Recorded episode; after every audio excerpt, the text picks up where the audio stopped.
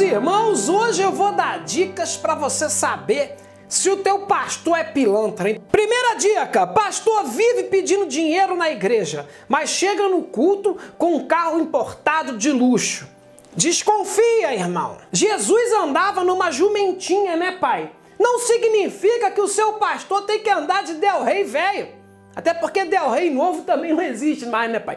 Pois é, mas não significa que ele tem que andar de carro velho. Mas se ele anda com um carro que é muito mais caro do que a maioria dos fiéis, pode ter ali alguma captação indevida. Segunda dica, perceba se no dia do teu pagamento o teu pastor prega com mais intensidade sobre dar oferta. Se ele pregar algo do tipo, dê o seu melhor, irmão, com certeza ele está de olho é na sua nota de 200 que ainda nem saiu ainda. Faz o seguinte, dou uma de 100 mesmo. Terceiro lugar, se você perceber que a sua esposa está tendo um caso com o pastor, isso pode ser indício de que tem alguma coisa errada ali, viu? Talvez esse pastor aí esteja te enganando. Quarto lugar, se ele te afasta das pessoas que não são da igreja, se ele te afasta dos seus amigos que são de fora da igreja, da tua família, irmão, esse pastor não está de boa intenção, não.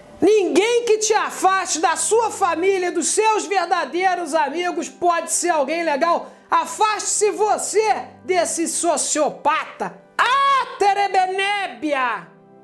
Terebenébia. Eu conhecia Xerebenébia, agora Terebenébia é nova. Deve ser prima, né, pai? Xerebenebe Terebenébia. Quinto lugar, ele fala mal de todas as igrejas e de todas as religiões e só a dele presta.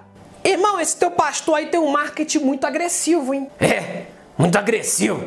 Ele não tá pregando o evangelho, irmão. Ele tá brincando de banco imobiliário gospel. Decanta labacanta! Se ele quer destruir as outras igrejas para que a dele prevaleça, então ele não é um pastor, ele é um gangster. Xarabachébia! Sexto lugar, tua igreja tem pouca ou nenhuma obra de caridade? Pode ser que a única obra de caridade que esteja sendo feita seja da igreja com o próprio fanfarrão. Igreja tem que ter caridade, porque caridade é amor. Se o amor não flui na igreja, então isso pode ser sinal de falta de caridade e excesso de ganância. Isso não é um pastor, isso é um lobo voraz.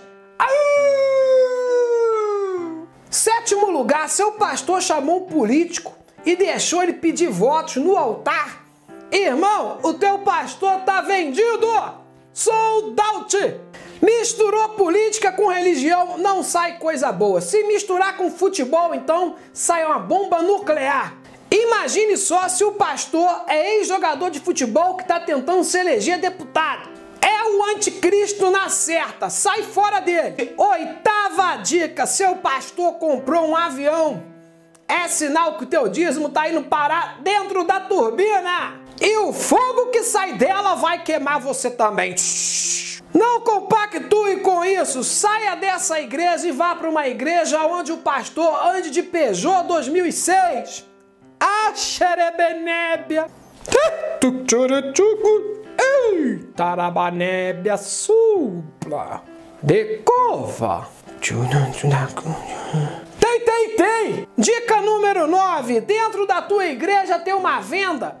Parece um shopping que vende travesseiro ungido, água ungida, areia de Israel. Irmão, você está frequentando uma igreja ou um polishop? Milagre não é algo que possa ser vendido se você, para receber o milagre, tem que participar de alguma campanha, tem que comprar alguma coisa ungida poder ser abençoado.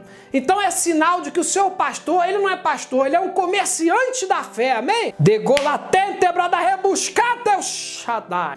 Décima dica: seu pastor está envolvido com crime organizado, anda armado, já foi preso diversas vezes e está foragido da justiça. Desconfie, irmão. Pode ser que ele esteja mexendo com alguma coisa errada.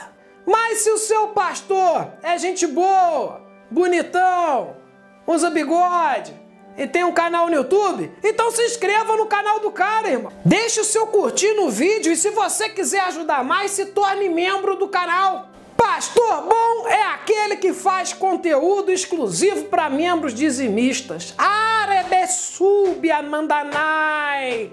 Obrigado pela indicação, pai. Oh, glória! Recebe! Tem, tem, tem! Esse podcast é uma produção Flux.